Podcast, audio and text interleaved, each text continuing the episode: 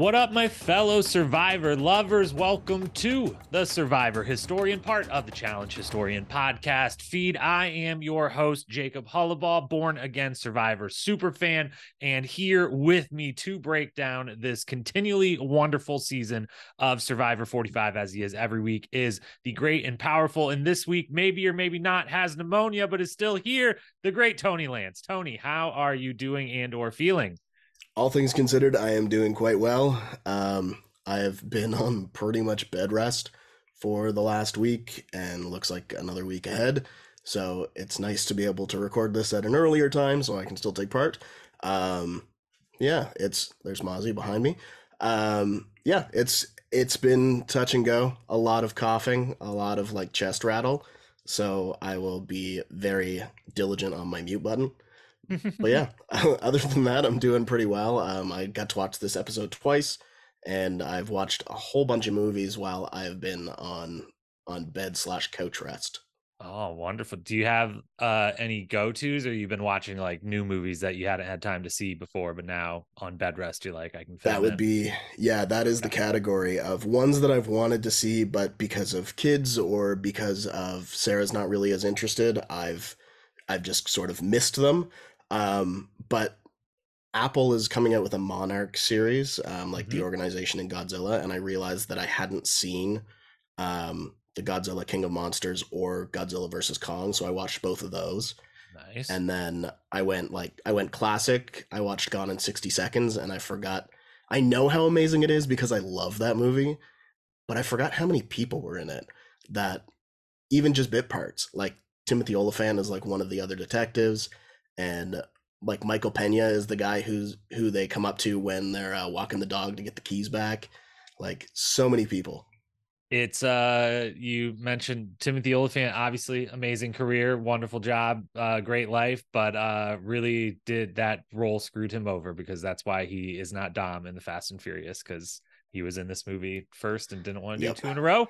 Uh, that is your Fast and Furious fact for the day. Go pick up your copy of Salute Mi Familia if you're a Fast and Furious fan and don't know that I wrote a book about that those movies a while back. So feel free to do that. And yes, feel free to use your mute button as necessary. Tony, uh, I will not be deliberate in my editing because I'm never deliberate in the editing of this Fair podcast. Enough. I edit podcasts for a living. So when it comes to my own, I don't put as much effort into it. And hopefully, no one's ever complained. So uh, if you got a complaint to file, don't file it. Just keep listening and keep loving us and uh, keep being here. And we appreciate you and love you for it. We're obviously here to talk about Survivor 45, episode number seven. We both, uh, well, I had covered earlier in the week the double episode of the challenge yeah. that they just decided to drop on us. I don't know if that was always the plan, but it made for a long Wednesday night. That's for damn sure dropped two podcasts on the challenge historian feed still switched you know split up the two episodes did two podcasts about it. I just felt for evergreen purposes down the line if you're doing a rewatch you're not going to necessarily know to watch those two episodes together the whole thing. Uh, i know over on challenge fandom you weren't able to join them this week because of the illness but they have their recap out by this point as well of that yes. double episode. So make sure if you're a challenge fan as well go listen to both of those podcasts and if you're not subscribed to Challenge Fandom, use the show notes and hop over there and do just that. As for the agenda here tonight, it's all episode seven maybe a little bit of preview of episode eight because there was a big announcement made in the next week on that I'm sure we're gonna we're gonna have to at least mention in our wishes or predictions. But the agenda will stay the same as it has been. We're gonna walk through the episode, hit any storyline or thought or opinion worth sharing, then hand out some awards and wrap up with some power rankings and predictions. And I will just say, by my power rankings have basically it's always been like one person has changed or maybe a spot has changed every week through the first six episodes. Massive overhaul this week, complete yep. and utter overhaul of the power rankings. Uh, I only think one person who I had in it last week is in it uh, again this week, maybe two, maybe two, uh, but they have changed positions. So we've got that to look forward to.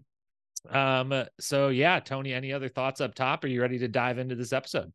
Uh, the only other thing that I will mention is that since it is both tethered to Survivor and the challenge, we also have an interview with Desi. Um, season I did just see USA, that post. Yeah, so USA 2's winner, female winner. Um, we got to sit down and chat with her, and got that one right back out again so that it remains relevant and she is just as awesome as ever. Absolutely check that out if you haven't. And then we do have a special guest on the recap that I missed. Um, I forget her name. I believe her name might be Melissa. And if not, I apologize to the person whose name is not Melissa. But she is a fan of the podcast. And uh, we got her to come on for the recap. And unfortunately, I missed it. But they had they said they had a great time and that that episode um, was one for the books which is nice because it's rare that i get to listen to challenge podcasts like unbiased and don't have to listen to myself which is nice so that's why i like listening to your podcast listening to our podcast when i'm not there i always make sure to go in and listen because i feel like i've i've missed something if i'm not there to record because it's such a part of like friday nights now that's awesome. Wow. Oh, cool. Well, uh, yeah, as someone who uh, we were recently texted about this earlier, and no one probably cares about this, but I am someone who doesn't uh, ever listen to. I would totally if I wasn't here for my own podcast, but since it's just me, that would be kind of weird. Um, and there wouldn't be a podcast to listen to. But I would get why you'd want to listen to the ones you're not there for. I am not someone who listens back to my own show. I used to at least be smart enough to like, hey, dude it's a one man operation. Just go click play and make sure it sounds like you didn't, you know, totally screw something up and not yeah. realize it. And you just posted an episode that sounds like garbage or is half missing or something. I used to like at least check and be like, okay, it sounds the first 15 seconds or what they're supposed to be. Keep it moving. I don't do that anymore. So again, listeners, if there's ever anything where you're like, hey, um you start it seemed like you missed well, you forgot part of the episode or like something sounds horrible please let me know dms are always open i don't post anything on my Instagram account, but I do check the DMs regularly and respond to all of them at Challenge Historian. So this is that, this is last sorry, last week was the first week that I actually listened back in its entirety. Because normally like Sarah listens to our podcast. So I'll come in and out of the room and like I'll hear bits and pieces and like pick it up that way. But uh, my friend Annie messaged me and she's like, uh, it's not working. I can't figure out how to download it. What's going on?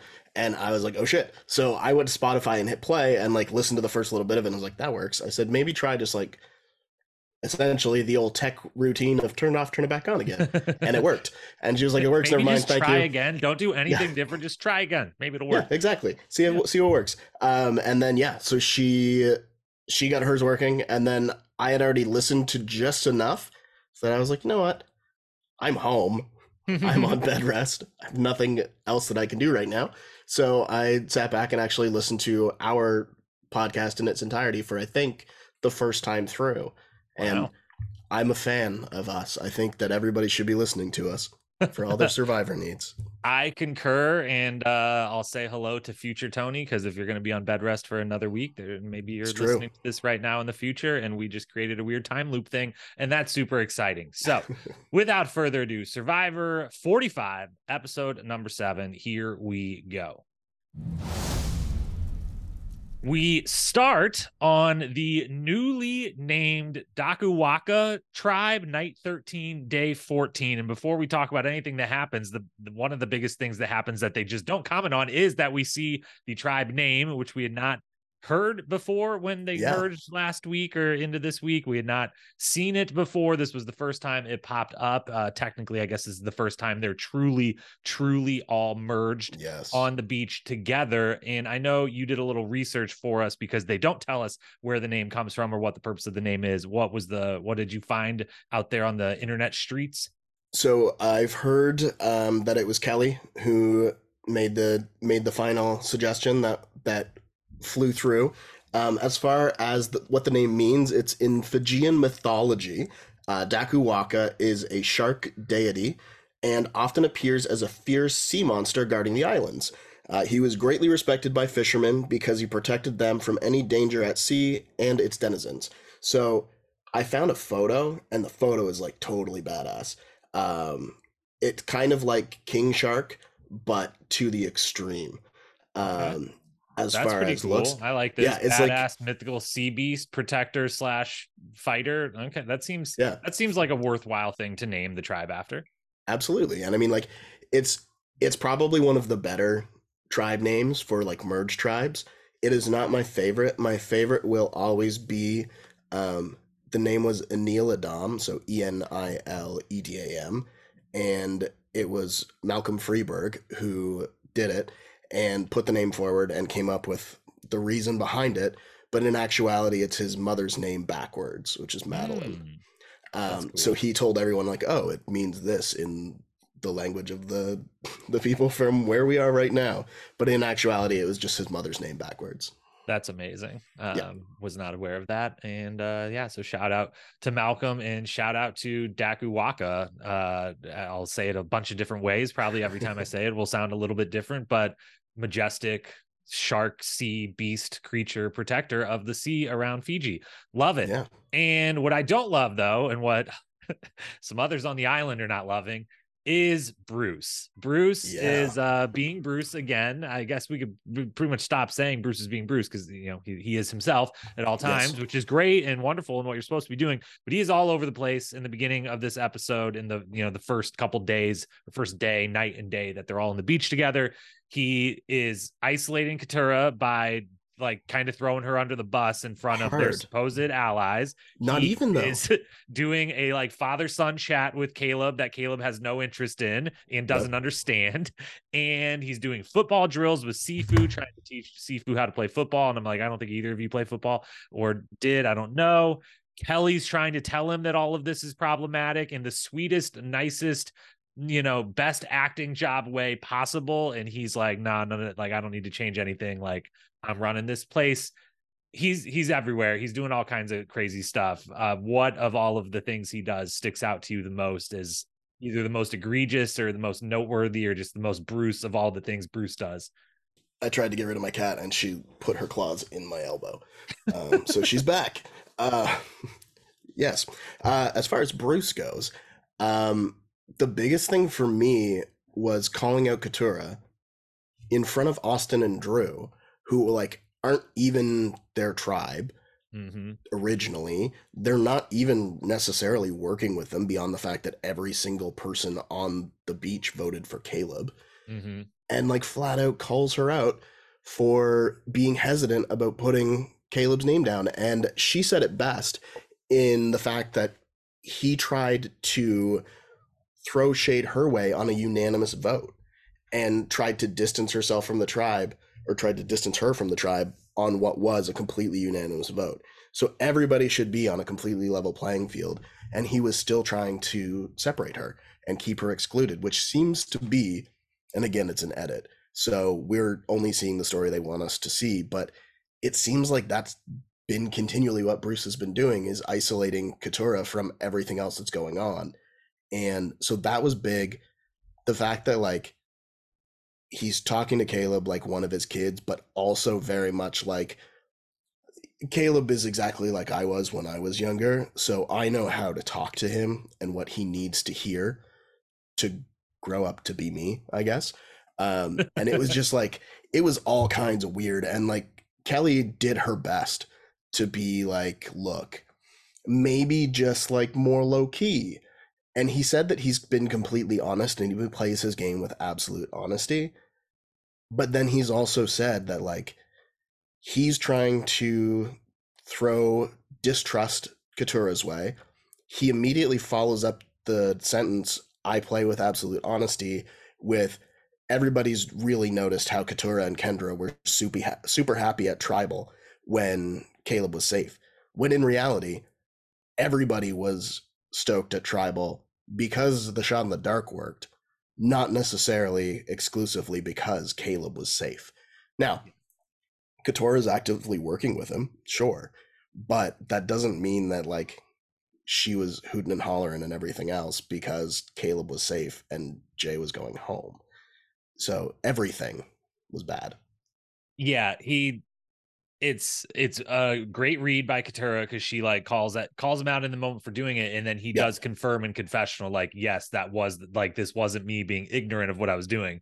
I was yeah. trying to do this on purpose, and she caught me and called me out. So good read on her part. That's a, definitely a you know point for her game and abilities to read the situation. But then he said he didn't he said that that wasn't what he was doing, which therefore calls his whole honesty into question. Yeah, which yeah, you, you, were. You also already told us that you were. So um, I know you're not telling us the second time. You're telling a person in the game or whatever. But it still stands and yeah. it makes no sense even if you want her out it doesn't make sense as a move of like let's like that's i don't know i guess if you want her out you're trying to isolate her and make her maybe the threat amongst i, I just don't think it works I'm like if you want the person you kind of are working with and who did vote with you on this thing out then th- this isn't the right approach the father son thing with caleb i feel vindicated before when i said I felt like Bruce was jealous of Kaleb's attention and was yes. kind of having one of those man if I was like the younger fun one that everyone was liking and everything moment I feel very vindicated this like tells me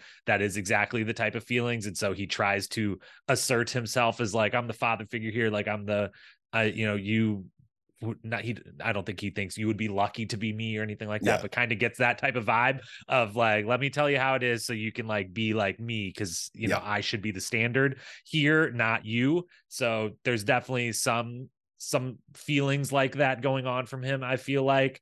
And then yeah, I while I applaud Kellie for doing what I would say is a a bang up job on the acting and how the approach she takes to trying to curb some of yeah. Bruce's the things he's doing by like being very jovial about it, like not being too direct, but you know, kind of like saying it in a nice way, laughing with it, the whole thing. She's doing the absolute best you could do because she, as everyone there, more than anyone else, because she's the one who do- has a little bit of reliance on him at this point in the game based on the connections they've built it's not that great of an acting job because it just can't be because the frustration has to come through or the like oh yeah. the the anger has to come through of like you've got to be kidding me dude. Like come on. You're not even gonna list this whatever. But bruce is just so in his own world. He's just so in his own complete and everything. The way he thinks whatever's happening is like it's his own reality truly that he's living in because it should be obvious that he's not as in command of everything as he seems to like come off thinking like if I say it it'll just happen type of attitude. And so yeah, I'm I'm I'm nervous for my girl Kellie. She's doing she's doing the best I think the best thing she can do in this situation. Um, but I'm I'm a little nervous for my girl Kellie, who I am not nervous for, who I have not ever fallen out of love with, but was a little perturbed that we only got one episode of this version of. I put in our outline, Tony, and I yep. will say, I'll actually, before I say what it is, I'll just read straight what was in my notes. Um, I had, I started, you know, Emily and Kaleb go for a chat. And then next line down, com- first comment about it, all caps in bold, fuck yes, villain Emily is back. Three exclamation points. Cause Emily don't give a F about Kaleb anymore. She doesn't even care. She's just like, nope. I, I voted for you because I needed to distance myself, and I'm we're not coming back around. I am distancing. I'm gonna lie straight to your face. But in confessional, she's just like, yeah, it hurts. I owe him so much, but I don't care. I'm here for me and my game, and I'm just like, hallelujah, here we go. She's learned, assessment. she's advanced, but she has kept that cold-hearted everything and just attitude that she needs and i love it and um i want i hope i hope uh it doesn't really play out. She never gets to like really you know yeah. Kaleb will maybe watch this back and be like oh that's a bummer that like emily wasn't really actually rocking with me anymore. But you know she it would have been amazing if she was the one that kind of put the last nail in the coffin so to speak by the end of the episode but she's back. She's she's cold-hearted again and i love it. What did you were you as shocked as, as i was by this what ultimately ended up not mattering. The storyline doesn't matter. We probably shouldn't be spending much time on it, but I was so excited that I was like, wow, I can't believe she doesn't give an F about him or this relationship anymore, like totally cutting it off. It was perfect because it really showed that as much as she has grown, she is still just as aware as she was initially of threats in the game and threats to her game and that like absolutely like action fast risk assessment because she has that conversation with Kaleb and then you get the confessional of just like because of how much heat is on Kaleb, I have already resigned myself to the fact that Kaleb will not be in this game for much longer and I can't save him from that. And that's like that's the smart way to do it is it's not necessarily that like she's now out to get Kaleb. It's that in order for her game to progress beyond where he's going to be because it's clear that like it's a matter of time before everybody just gets Kaleb out because he will win, that she's able to say, look, I like Kaleb. If it wasn't for Kaleb, I wouldn't be here now. But in order to continue to be here, I need to cut my losses. I already have this relationship with Austin and Drew, and I need to keep rocking with that. And that makes total sense. Yeah. But I'm glad that she acknowledged it because so often you'll have people that will go down with that person because they're not willing to kind of pivot away and make that move. Mm-hmm. Yeah, she owes Kaleb for being there now, but if she would have ended stuck with him and ended up on the jury next week, she would have owed Kaleb for being on the jury next week the same as she owed him for still being in the game after the first you know the first vote or two. So, it's amazing. Villain Emily's back in my mind. I'm going to say she's a villain even though she's still a wonderful human being and isn't really being that villainous at all. Is just being a very smart player and uh, we'll get to the power rankings at the end, but she's back in it that's for damn sure. Uh so we'll Austin. Um, or actually Austin is not in my power rankings at the moment, spoiler alert, but he was also incredibly smart with that conversation with Emily, like the follow up when he she went back and she was talking about Kaleb and she said like it really sucks because he's I'm really the only one that he trusts here at this point and they were talking about the potential of Kellie being gone. And Austin has the forethought to actually say like Kellie being gone is actually bad for my game at this point because if Kellie's gone, then everybody else knows that I then have an idol because I am the last of the three. So her being in the game means that my advantage is actually lessened right now and nobody knows about his idol that he has secondary. So really it's it's interesting cuz so again so often people will be like I need to get this person out. I need to get all three of these like the other two people out. I need the full advantage right now. Whereas he's like slow playing it and saying, the heat's on me a little bit because I am one of the bigger threats within Reba. I need to find a way to get that lowered. And what's going to keep that lowered is Kellie still being in this game, despite the fact that he doesn't necessarily want to work with her at this point and doesn't have like a vested interest in her getting far in the game.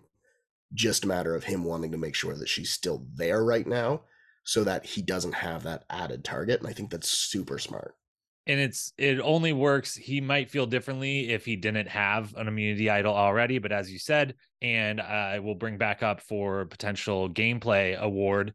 I hadn't picked up on it last week and no one there picked up on the fact i had picked up on they showed him not vote and like therefore take his immunity idol to a full-fledged immunity until final five if he wants to use it anytime till then. But no one else picked up on the fact that Jeff only read 11 votes and not 12 and that's how you know he no one else knows anything's going on other than Drew who knows about the idol. And I believe Dee and Julie know about that idol now whether they, they know if they've maybe we'll find out next week if they picked up on like you he extended it or if he tells them or not we'll see but he's able to feel you know if if he didn't have that, maybe he feels a little different. Like, let's get Kellie out of here so I can have an idol, even if it brings heat. I have an idol, but he's got he's got both, and he's definitely sitting in the most advantageous place in the game from an advantage standpoint. That is for sure. And uh, with that, let's uh, throw things over to our first individual immunity challenge. So we have our first immunity challenge, and before we talk about it, uh, or performances from it, who wins, all of that, let's just get out of the way uh, and try not to have to continue to bring it up through the rest of the episode because I think we both feel the same about this, and we talked about feeling this way last week and really the week before. Even they are divided into two groups. They play in, they do play all at the same time, but as the two groups. And there is then going to be two tribes split in two tribal councils, and they're not going to be interacting the rest of the episode. And I think we are in lockstep on our feelings of this, but remind me and everyone listening uh, do you do you like this or would you prefer this was actually one full group one tribe even if it was voting out two people in the end somehow i don't know how it would work but do you like that it's yet again we're not actually a full tribe all going to a tribal council together? I would like to keep this uh, as a pg-13 episode so i will use my one f-bomb in this area. Uh, I well, no i already used stupid. one. Do we only get do we get one each oh, one an no, episode? I, I say that but i've already used mine as well because i already said something else So yeah, well, I'll I guess, make sure to mark this one explicit for y'all. Yeah, Sorry about that. Explicit. If you got the kiddos in the car, we'll cut it out. We'll be good kids from here on out. Yeah, except for this part where I think it's fucking stupid because it's like they've merged. They have a merged tribe name. They all have their buffs. When they got back from tribal, Kaleb said, Allow me to be the first to say it. Welcome to the merge. And then the first challenge for individual immunity is like, so here's what we're going to do. Uh, everyone's going to pick a rock. And then based on that rock, I hope that all of your relationship building and strategy uh, works out for you and that you didn't forget your bag somewhere. Um, but if you really want to do it this way, I have put the research in, I've put the thought in. Here's how you do it. If you are really adamant that you have to have two different groups, still split them. Still do it regularly, like you draw rocks into your two tribes or your two teams. And then those two teams all compete. One person gets immunity from both. The person who's up the very longest gets reward as well. They go to reward, then they all come back. They're still all one tribe, and they all go to tribal council and vote somebody out, one somebody. And that's how you do it. You've got half the people who've got a reward, you've got two people out of your 12 that are safe. Everybody else is fair game because that means that the people that go to the reward, the six people, it doesn't necessarily mean that they're working together at all. So then you've got this conversation of how much of a conversation do we actually have with these people while we're sitting down? Because then you're going to have a much cagier conversation. And I don't think that that detracts from the actual gameplay. If anything, I think that it adds to it because even I believe it was Kellie that said it at Tribal. She said, like, we have not yet had the opportunity where everyone has been on the table. So it's just these random rock draws of people that are safe versus up for elimination. So if you have those like 12 people, even if it still goes the same way and Dee and Kellie are the two that are safe, I don't guarantee that either Sifu or Kaleb is the one to go. It very easily could have been Bruce who would have gone if everybody was there together. That was Mozzie deciding to be Thumper from Bambi. Um, Mozzie agrees, and I agree yeah. too. Bruce, I think Bruce is gone this episode if they're all voting together. I think yeah. the wins were strongly in his against him across the board, and he was the biggest beneficiary by far of yeah. splitting back up and niching down again to where you were a little easy more easily could rely on like I just need one or two people out of this yeah. group and so I'll lean back on the one or two that I had before. I'm with you. I don't like it. Uh I like your idea and but I like you don't have to vote two people out I guess if it's for the timing and the pace of the game and everything. Great, but honestly then just do tr- tribal council like back to back nights or whatever with the whole group. Yeah. I don't know. Um, yeah, I I'm I'm all for doing what you said of like we could still have two teams and therefore we can do the reward element of the ultimate winner gets the reward and then you know some people get to eat some people don't some people are over here away from the group all the you know that's all good but i just want all 12 of them to go to a tribal council together and all 12 vote again. I guess we're saying all this last week they did all go to a tribal council together and vote. It's just only half of them were up for yeah. you know so they at least all voted but only half of them were able to be voted for. I want to see 10 people able to be voted for 12 people voting and what happens and what that dynamic is. And yes i hate it doesn't come in to bite them and we're getting ahead of ourselves but i'll just say it here because you referenced it.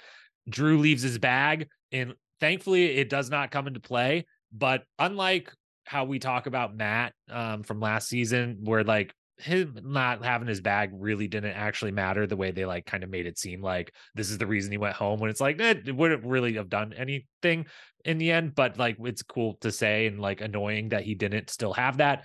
In this situation like if drew Drew has an out. He has a like I have an advantage that allows me to, it's kind basically an immunity idol of of different sorts, but it allows me to skip tribal council. And as I'm walking to this new beach, I'm thinking I'm clearly one of the people that is prob- most probable to be targeted here. It could have definitely bit him in the ass, and it all would have been because like you shouldn't have to go take all of your shit to every single one of everything you do. Uh, maybe that's just a new rule in Modern Survivor. Hey, no matter where you're going, what you're doing, for what reason, how mundane or not, always carry all of your stuff. You just have to, yeah. and you know, whatever. But well, and they say like I listened to On Fire this week, which whatever, but the the main takeaway for me and like I understand because um Rick Devens mentioned it on Twitter where like they could have brought their bags. The bags are heavy. You don't always want to bring them.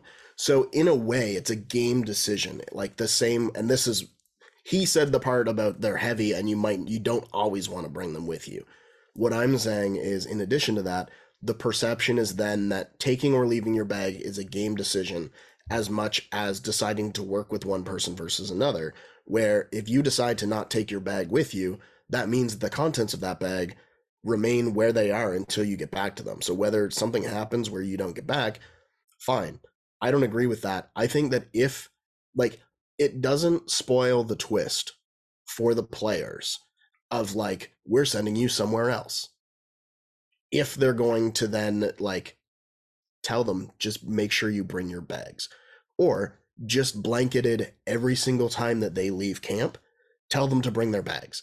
So then you miss out on like people for like not taking them because although it didn't impact Drew, everybody thought that Sifu had an idol and they were pretty sure that he did. And Sifu had a fake idol and he had his shot in the dark. So if he thinks the votes are against him, he can try pushing that fake idol. If it doesn't work, he can then be like, screw it, I'm going to use my shot in the dark because my vote isn't going to be enough to turn these tides one way or the other. But instead, he didn't have his bag either. So he didn't have his fake idol. He didn't have his shot in the dark. So much like Drew couldn't up and leave tribal council, Sifu didn't really have a game to play at that point if they decided that they wanted to vote him out because it was Drew and Emily and Sifu and then three former Belo. So yeah, like definitely I definitely think that they should just tell them point blank everybody needs to bring their stuff with them and i'm sure that people will say like well didn't they watch it? But they filmed two seasons back to back um, and i'm pretty sure that it would have been i think it works out the math works out that it would have been these ones. Um, so maybe yeah. and th- you don't even have to tell them. Guess what? New new produ- production rule. If you send someone to a beach that they didn't come from your bag's going to be there. We yeah. move everyone's bag. Uh, yeah. That way, we don't have to give away the twist. We don't have to tell you. And the new rule is if you want something with you, we will make sure your bag follows you wherever you go. So don't be hiding your stuff somewhere not in your bag. Then you're out of luck. But you're like your bag will follow you. That's easy. That's easy for them to do, and you don't have to ruin the surprise because they should want like they put the advantages in the stuff in the game for a reason it's more interesting to have the people be able to use all their stuff than it is for us to have these arguments of like, oh my God, can you believe Drew got screwed because he didn't have his bag with him? It's like, it's kind of interesting and a like, we're upset because we like Drew and now he's gone home for this reason, sort of thing. So, yeah, we're clearly not fans of the dividing into two tribes, but that's what they do. They play an old classic. Uh, I don't actually remember the the the actual get name. a grip. What? Get a grip get a grip. There we go. Yes. Um, spot on. And um, they compared to, I did see the uh, Survivor fact checker, you know, put out all the stats about the history of this, and this particular group did not um, perform nearly to the standard of past times that this game has been played uh at least of all, all, the ones that we know. There's some of them that are we don't know the times from some of the earliest seasons where they did this but we presume it was at least as long as the 17-ish minutes that dee and kellie ultimately go here. That's to take nothing away from dee and kellie who do a wonderful job and crush it. Um it is just to say that this has gone for multiple hours before so some people it's you know survivor endurance stuff. Sometimes there's like the insane ones and sometimes there is you know you're on the beach and you're like please can just can all of us do like a regular good job of this? Like someone's gonna win but like can i not go up against someone that can do this for two hours? Could this be a little bit more of a play even playing field? This is kind of an even playing field ish uh dee and kellie like kind of smoke everyone. I don't know what the gap is between them and third but they by far seem the most comfortable the entire time. I I had Kellie when they split up the two teams, which one side we had Jake Dee, Austin, Julie, Kaleb, Katurah. The other was Bruce, Sifu, Kendra, Kellie, Emily, and Drew. I highlighted Kellie immediately and was like, I think she's gonna be able to win this for her side.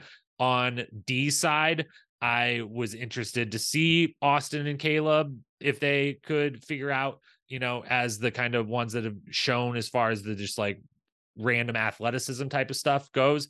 But Dee and, Kellie had the strategy from the beginning. Dee's got that big toe energy. We got that say, reference, that big toe energy. It already you failed to take into account Chekhov's toes. Yeah. Um what yeah, which like legitimately matters, but also just looks painful to like be clinging mm-hmm. on by your big toe. Uh doesn't look any less, you know, enjoyable than it doesn't look enjoyable for anyone out there. Were there any other performances that stood out to you, good or bad? I'm trying to think. I wasn't really surprised by when anyone really fell at any point. Um, and I wasn't surprised that it seemed, you know, I thought highly of Dee and Kellie's abilities, and this seemed uh, set up for them. And they both had the physical and the strategy side, especially Dee was the one. I think I think she ultimately wins because she figured out as she kept adjusting how to switch to the like kind of using leverage uh to yeah. hold her against like use her legs much more in her arms and like lean in a in a position. Um yeah did anything stand out to you about performances good or bad? I for some reason i was surprised that kendra was out as quickly as she was um just because i i know that she like her profession is a bartender but i also take her for like very much of like a yogi and i i felt like she should have been up there for longer um, and I was also kind of surprised that that uh, Emily went out as quickly as she did because she was like the she challenge had barely second. started.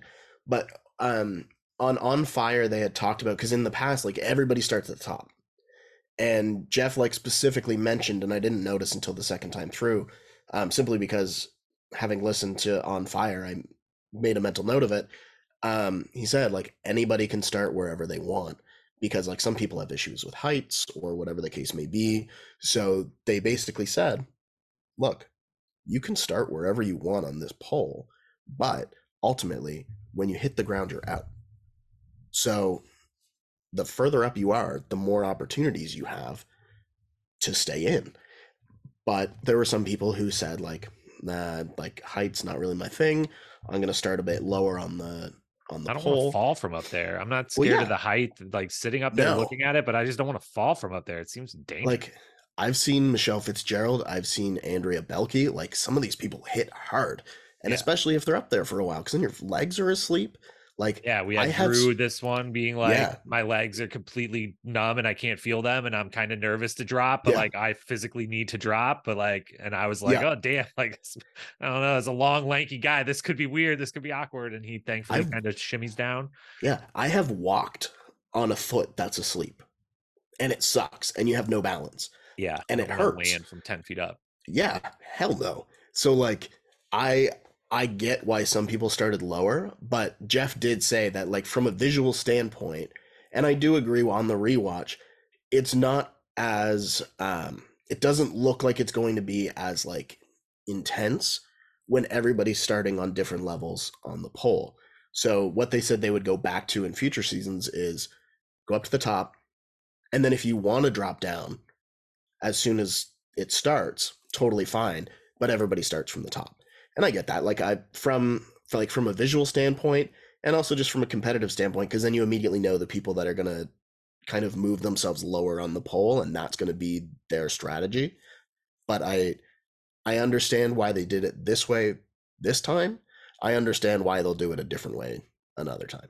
Yeah, for sure. So Dee and Kellie get the win. Dee gets the overall win with that big toe energy to get her group the reward and we head back to two separate beaches to watch two different tribes scramble and go to tribal council. We'll start with the losing tribe that goes to Old Lulu Beach and talk about them first here. So we had Lulu, and then we had Nulu. Now we got like Relu. Um, I don't know. Yeah, yeah. We we're gonna we'll come up. There you go. There we go. So they um, we already mentioned Drew doesn't have his bag and it could matter. Thankfully, it ultimately doesn't. We've already covered that. So we don't need to get ourselves upset again here. Um, but this group basically comes down to Bruce wants Sifu, kind of seems like the easy thing for him to do. And he knows his name could be out there a little bit. Kendra wants Bruce. And it really pretty much comes down to Kellie pulling the strings because, yet again, I know Sifu doesn't, as you said, doesn't have his bag or doesn't have some of the things where he could have maybe played.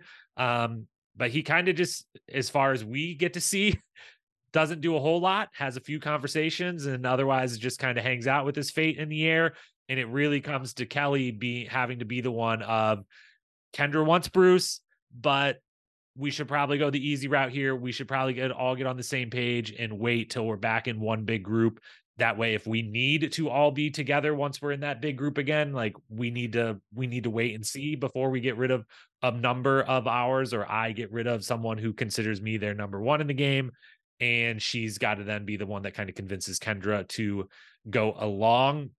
Was there anything other than you know that dynamic playing out that uh st- stuck out to you about the scramble between this losing tribe?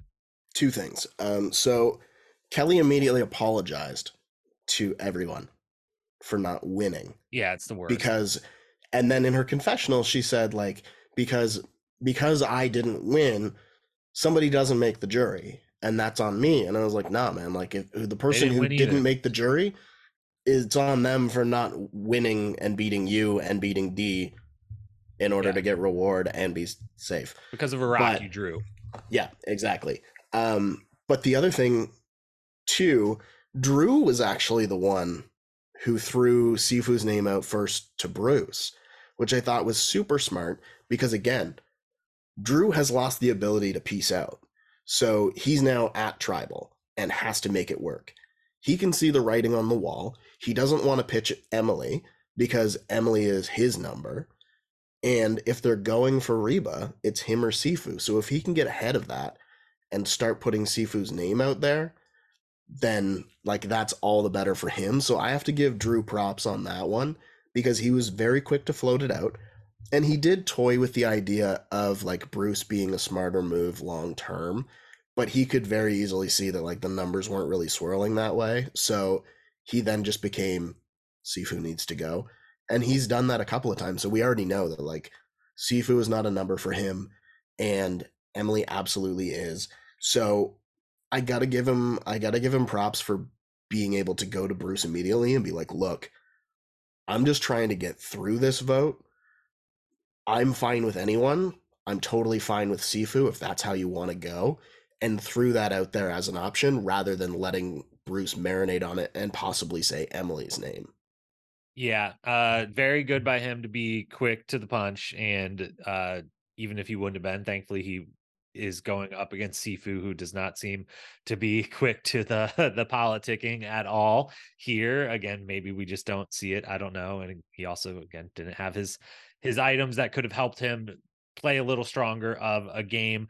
I was I was it was interesting that there wasn't the Bruce talk really didn't get it didn't get more than I, I thought it would be more. I thought I would have a more of a question when they went to tribal of this could be either one because I thought there was a a valid argument that could be made if um Emily, Drew, and Sifu got together and knew like Kendra is willing to vote with us here. Like there is a four that makes sense that in theory all of us we could kind of trust if all of us stood together and agreed that we were going to do it, they would actually believe it. Um and and even then that like kellie would be we could tell kellie we were going to do this and it would be okay like she wouldn't you know totally freak out or wouldn't cause anything too bad. So i don't know maybe people don't maybe people do see sifu as this big threat that he when we get to tribal we'll talk about he thinks everyone sees him as this big threat and that's why he's going out when in reality it's just the second or third time that's come around is like Sifu's kind of the easy thing to do here and the, to all play defense more or less versus offense. And um, finally playing defense will eventually catch him in the butt. But yeah, I was surprised that how quickly, especially given that it was Kendra was the one we got the most focus of like being the most pro, let's vote out Bruce, being like, I would think if she's going around saying that enough, that there would have at least been one conversation between the four uh you know non-kellie bruce of like we could all get together and we have four and could vote for bruce so there was there was a conversation i remember sifu and kendra being part of it where they talked about bruce and then they were just like yeah bruce and then that was kind of it but for me i had the same thought i was like this is like ideal get rid of bruce time but i think what happened and i i think if kellie would have beat dee and they would have gone to reward then yes I think because that Bruce, Bruce would have acted like Bruce at the chance. reward. No, because then Bruce makes jury. Because Kellie has him as a number right now, which means Kellie Yeah. also has him as a jury vote because he keeps saying that she's his number one. That's And so, so true. if- really smart. If they won and they were on the reward side and went second, and that person voted out makes the jury, I think that Kellie has a lot harder time taking out Sifu than taking out Bruce. But because she knew that she was basically throwing away a jury vote if she takes out Bruce before he makes the jury, that's I think why we didn't see as much Bruce action as we could have. And I think in the coming weeks, in the coming episodes, I think we will see Kellie a lot more willing to get rid of a Bruce because she still has strong relationships with Kendra Katurah and Jake, but also if she can make it that like I'm sure everybody is like as perturbed by Bruce like on Reba as Belo. So she can possibly do it with no blood on her hands with a full group. And then that secures her a jury vote. Yeah, that's really smart. I hadn't been thinking about the jury aspect of it. And I will also apologize to there was a conversation now that I look back my notes. Drew, Kendra, Sifu, and Emily did. They were the first conversation we pretty much see on the old Lulu beach, but then all the conversations after that, it like never that group never gets back together. And that's it it makes me almost question even more that they started there and it was like, you, you four maybe should have rounded each other up a second time to like be like, hey, we've all had a bunch of other conversations now. Do we still feel like this is possible? But uh yeah, they head to tribal thinking it's one of two people. And before we talk about that tribal council, let's head back over to the winner side and talk about what they're up to.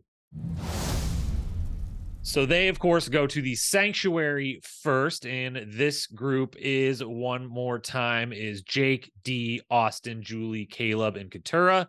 So a Reba heavy with Dee, Austin, Julie, all three there, and then a two and a one of the Belo and Lulu.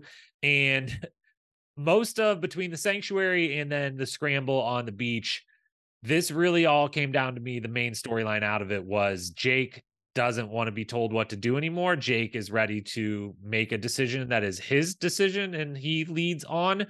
And so that in turn means he needs to tell someone else what to do, which eventually leads to him being the one that tells Katurah, hey, me and you got to go to Rocks with only one other person. That's the plan. Me, you, and one other person go to Rocks.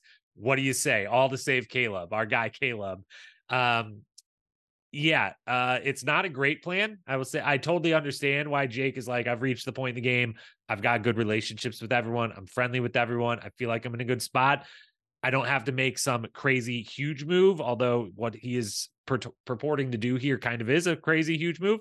Um, in the way that they the the path they lay out to it actually working is a, a pretty would be pretty big and pretty uh ballsy to say the least. But I get why he's like, I kind of want to start not just continually to like who has the who has the most votes okay i'll vote with you guys again this week we're friends i'm friends with everyone he wants to do something i just don't think he eventually executes that well on it and i think it's you know it comes back to the rocks again the fact of the matter is it's three of your six are the eh, three of the four people that are in the strongest alliance throughout the whole game. They don't fully know that, but they kind of do. They know Reba's been really tight this whole time. And the only reason that they finally lost someone in Jay was because of the unanimous vote getting negated by a shot in the dark. So they know those three are strong.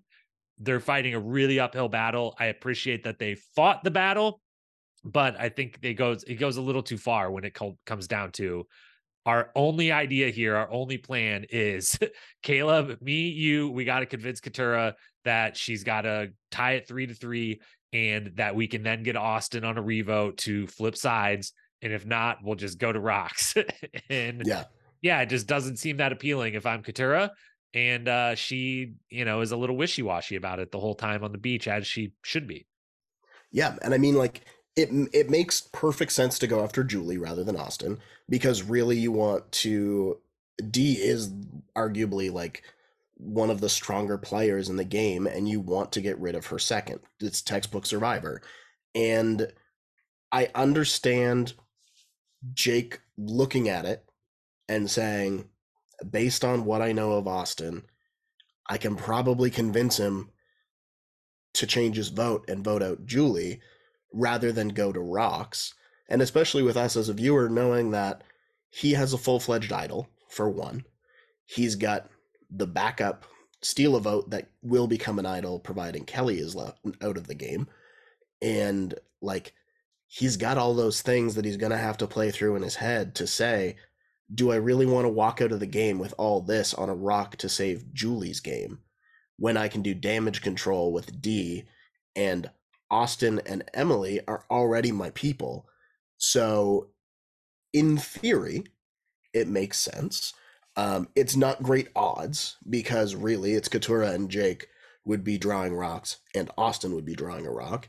But then Austin would also have to hold his own against two lawyers and a salesman to not be convinced to switch his vote and that it's the right thing for him to do. Uh, I I which which is kind that. of funny. And I didn't think of it at all until I was watching it the second time.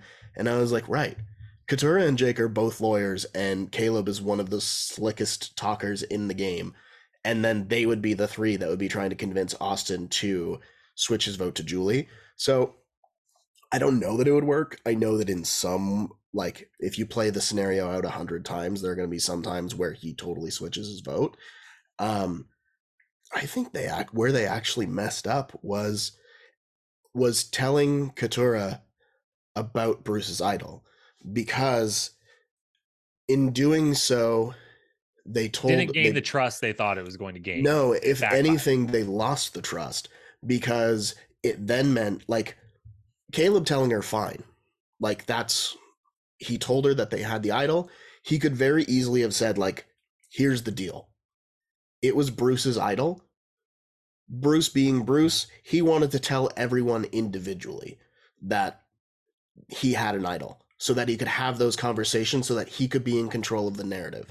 That makes total sense for what we know of Bruce and how Bruce is playing this game. But then when you factor in the fact that like Jake's acting actually did them a disservice, like if he wouldn't have done all that, then they actually probably could have just said like Bruce was the one who wanted to tell everybody individually. I had no idea that he didn't tell you. I'm just trying to get all my ducks in a row for this vote because we don't have our full alliance. We only have part of it and I need to know that everyone's on the same page. But Jake being like, "Nah, like that's why I had my why I lost my rings. I didn't really lose them." Like and that's all well and good. I'm not discrediting the fact that they laid all their cards on the table because they need to going if they hope to like move forward in the game. But it just completely backfired on on what they actually wanted that outcome to be of building trust because it gave her the full knowledge that if she stays in her current alliance she's on the bottom. Yeah. just the same as if she tries her luck with the rest of the people that are still playing. So what if she's still on the bottom there? She's not changing her position in the game. She's just on a different bottom yeah, if you're going to be on the bottom, be on the bottom of the bigger group uh, that has more power and both more power and more people to then sway to maybe pass and get up from the bottom of the group or break off and do a new thing. Yeah, for them, it just in their mind, they're solidifying trust, but what they're really doing is they don't know they currently have her trust. And by telling her this thing, they're telling her you actually didn't have our trust and you didn't know that until right now but we're telling you you didn't so that we can tell you you do again. Like you know it's it's revealing this step that they think they need to overcome but hasn't actually happened yet and so in reality they need to keep their mouth shut and you know that she's already with them for the moment and doesn't realize that wait a minute you guys had kind of picked bruce over me. I didn't know that before. I thought we had just all not gotten to vote out bruce yet and wanted to and just hadn't yet. And so and that's the thing right? Like i know that her and kaleb were tight and i feel like that is still just as accurate. Like Kaleb not telling her about Bruce's idol, I don't necessarily think was because he didn't trust Katurah. It was a matter of like, it's Bruce's information to give. Yeah. At this point, it's not something that I feel that Katurah needs to know in order for us to continue to play together.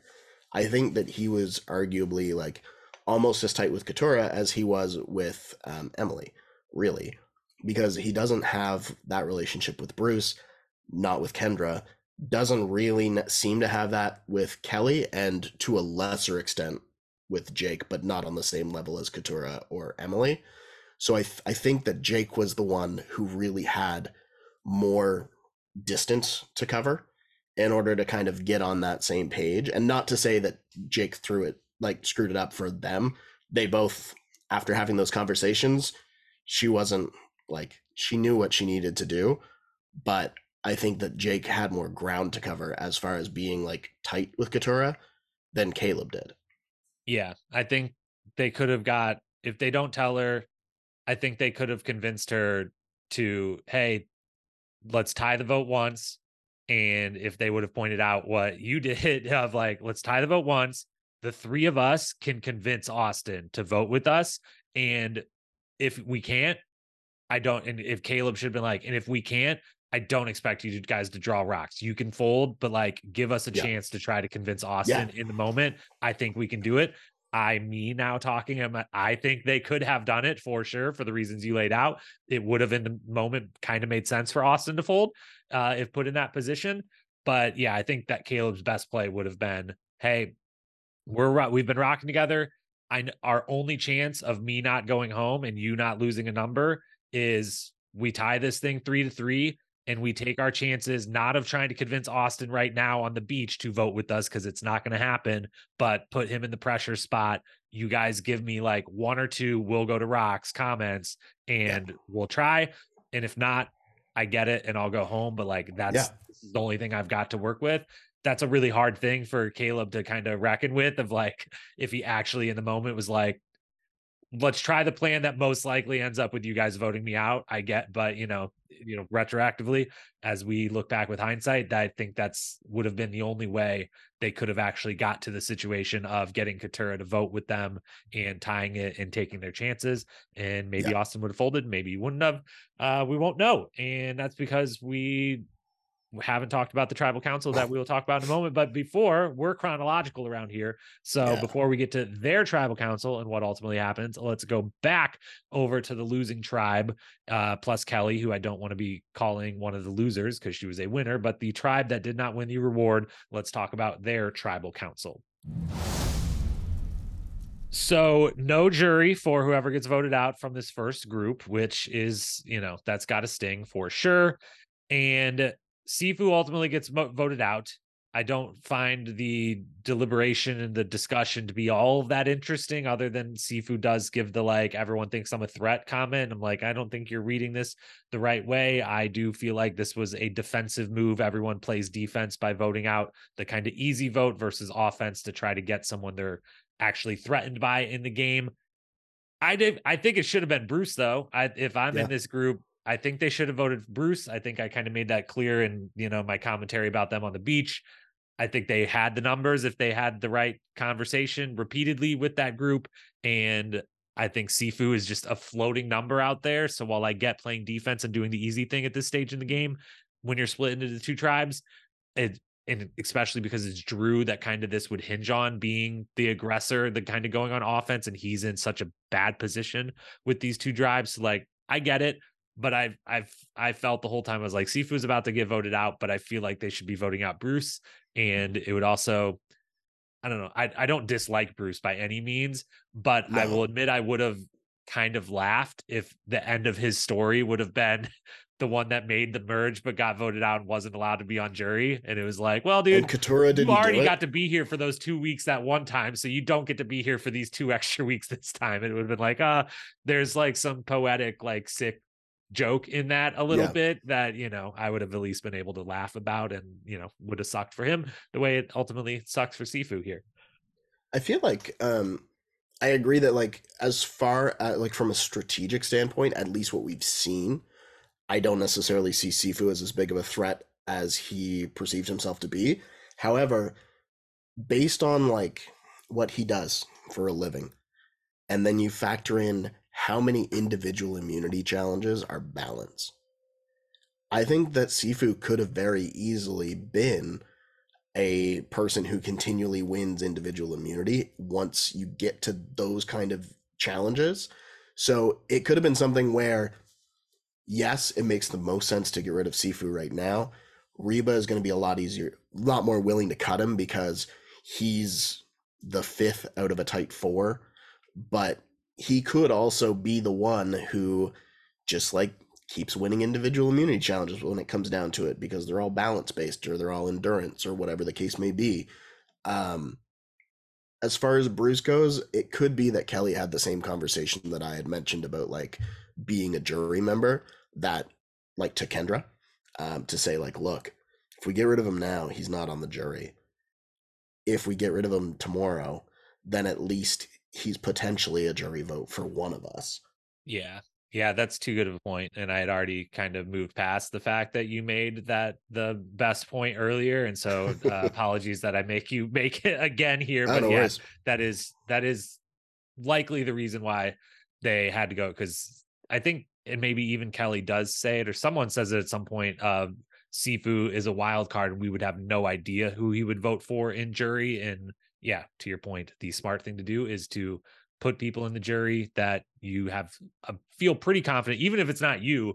It's Yeah. good to have the knowledge of I'm pretty confident I know who that person's going to vote for, barring something wild and crazy happening to sway their opinion because someone played such an amazing game or did something Yeah. so monumental and crazy that it's going to overcome that that's you know the person they're riding for um so yeah he gets voted out is it fair or is it foul that someone does make the merge gets the buff and then doesn't get to be in the jury is that is this common in It's not.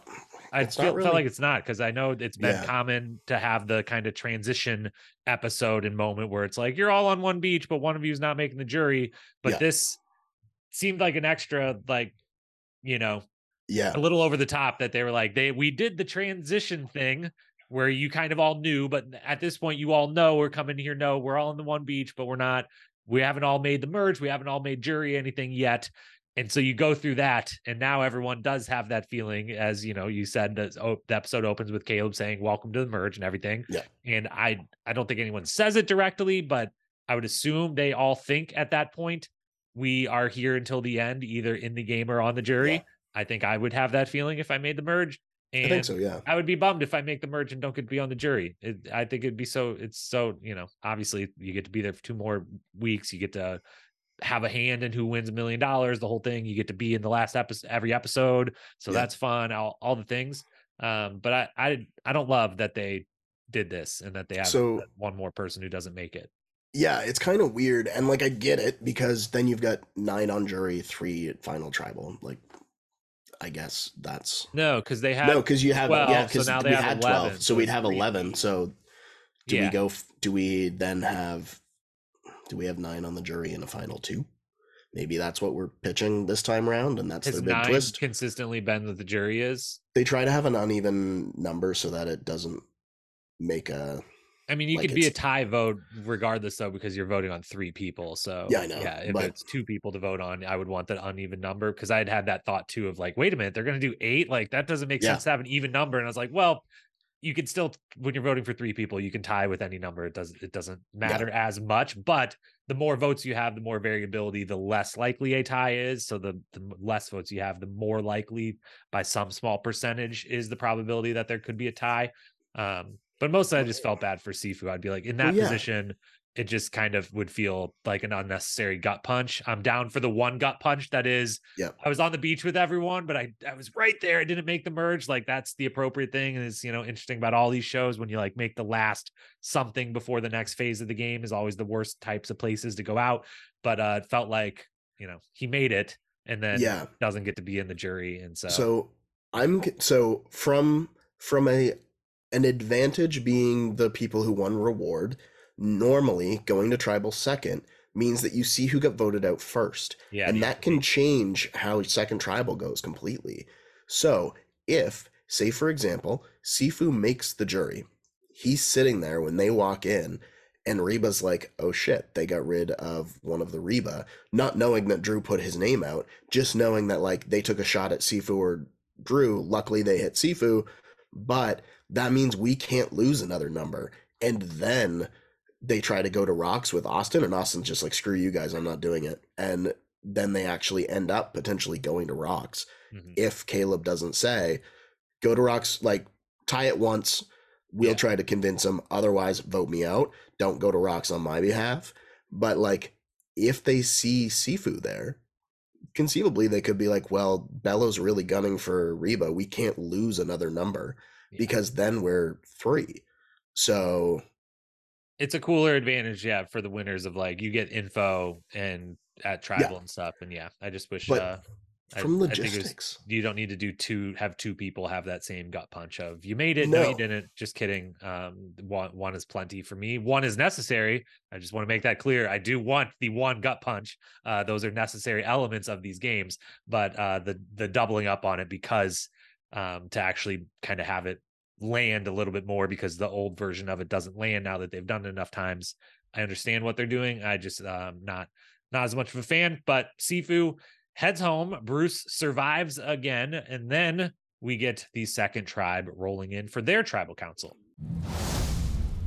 So at the winners tribal council, then or Dee's uh Dee's groups tribal council, it comes down to as we alluded to before Katurah uh, is the swing here if they if Jake and Kaleb have convinced her or not.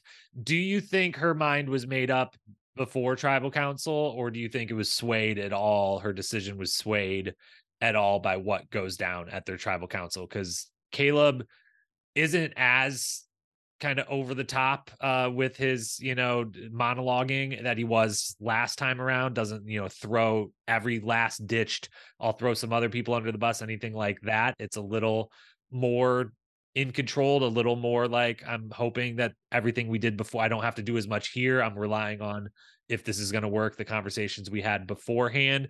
But he's still the focus the whole time. He still you know is the one doing the most talking and kind of throwing out like he doesn't say what their plan is, you know, but he alludes to like is this kind of a Reba Belo thing, and I was with Belo, and you know I got voted out once and made it back, and I'm trying to you know find those couple friends that maybe didn't want to vote for me, whatever. Um, I felt like it was once it happened, I was like, I feel like Katurah was d- this she had decided this before, and none of it really affected it either way. Um, do you do you think she had the tribal had any effect or was this how it was going to go the moment they walked in there? I think that like i don't think the tribal really impacted it because we got confessionals both like at the beach we got both confessionals of it makes most the most sense to work with kaleb blah blah blah like kaleb and i are still tight. And then by the end of it i think i might vote with reba like i don't like how those conversations went. And the fact that both of those confessionals bookended the conversations that she had with jake and kaleb feel like it was fairly evident that like she knew what she was doing. And in all honesty, um, I know that Katurah has taken some heat online um, for voting out Kaleb, and I actually I wrote to her and I was like, "Look, yeah, it was 100 percent the right thing to do. Like she she is playing for Katurah. She's not playing for Kaleb. It doesn't do her any good for Kaleb to win a million dollars at the end of the game. She wants to win a million dollars at the end of the game. And those conversations only like reinforce the fact that she was at the bottom of her perceived alliance in every machination because every single other person on that beach knew about the idol and were actively working to get the idol. And the only person that the oh shit, I lost my ring play was for was for Katurah's benefit to throw her off the scent, not to throw like Reba or anyone else. There was no one else there. So that can only be perceived as these people are all working together. I am on the outs once again, and they don't want to work with me. Now they want to work with me because they have to work with me. They've given me this information, but like it's arguably the absolute best move for her game. Bruce has already slandered her name in front of Austin and Drew and said that she was hesitant to vote out Kaleb. So the fact that she is crossing quote unquote tribal lines with Austin at tribal to vote out Kaleb when they hadn't even discussed it with her. It wasn't like Reba came over and said to Jake and Katurah, Hey, does one yeah. of you want to vote for Kaleb? They were kind of surprised as well. I think they were anticipating it going three and three and having to duke it out. So when they see that vote come down and Kaleb go out, and then Jake also saying, like, Julie, it was me, we can talk when we get back, like, that's all to Katurah's benefit, I think. Like, I think that she made the absolute right move. Like, it, the twist itself, splitting into two tribes, absolutely, it would have cut Kaleb's game short. Because other than the fact that Dee said, like, he said my name, and never have the people who get a unanimous vote that gets canceled out by an idol then turn around and come back or advantage and get voted out again, it always moves on to someone else. So let's make it stick like Katurah did everything right. Yeah. And Kaleb did everything he could, but the twist being where it was in the game at this point, I don't think that there was any way for it to be not Kaleb unless he specifically had an idol. Yeah, they again they ended up in a group of six with three of the four people who were in the strongest alliance of the season. There was nothing to do, and there's like no even I don't even know what the argument is for Katurah doing anything other than what she did because she can also spin it all in every every eh, conversation she has she has a, a built-in way to spin it of like hey sure I voted against a like new Belo person we all voted for that person last time. Remember that? Remember, Bruce, your number one goal in this game. And even though you keep trying to throw me under the bus, I went and did the thing you wanted to do before and that you were upset couldn't. that didn't do before. I voted Kaleb out for you. You're welcome.